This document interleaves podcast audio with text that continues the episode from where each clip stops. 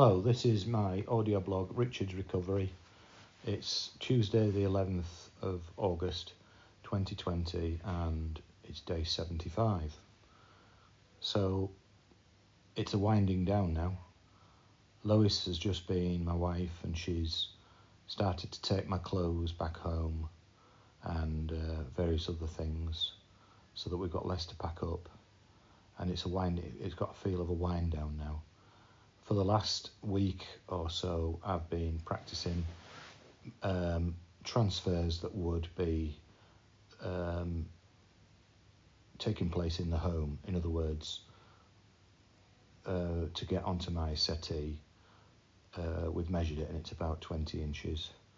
So I have to get used to transferring from the chair, which is say 22 or 23, onto the settee, which is 20 inches, so there's a 3-inch difference. And these things are critical because going downhill is okay, but going uphill can be bloody difficult. You've got to get off the seat and raise your backside 3 inches to be able to just get on the chair. So you can't just go straight across. And if you don't get that right, then there is a chance, and this has only happened once, that you could end up falling on the floor and possibly hurting yourself.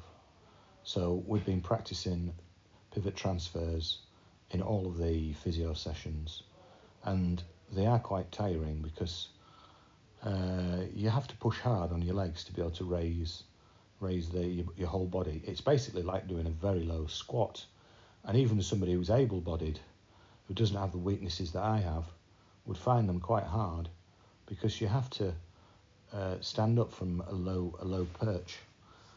Other things that have a feel of winding down are arrangements for Friday, because I'm going on Friday and today is Tuesday, so there's 3 days left: Wednesday, Thursday, Friday. So three days left.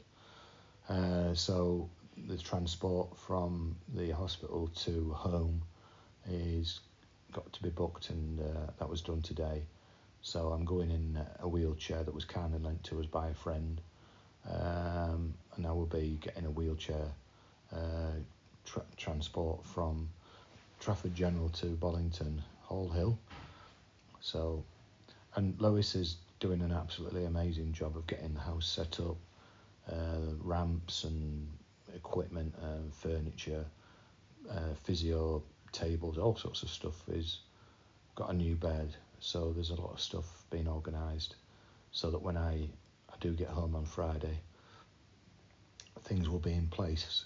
Because the worst possible scenario for me would have been, and this was talked about one time, getting home and being confined inside the house, because there's no ramp, and also there was a possibility that there would be no wheelchair, so I would have to have been wheeled around on wheelchairs that are not self-propelling, so I'd be relying on people to push me around. That's not, for me, that's not acceptable. I want to be independent.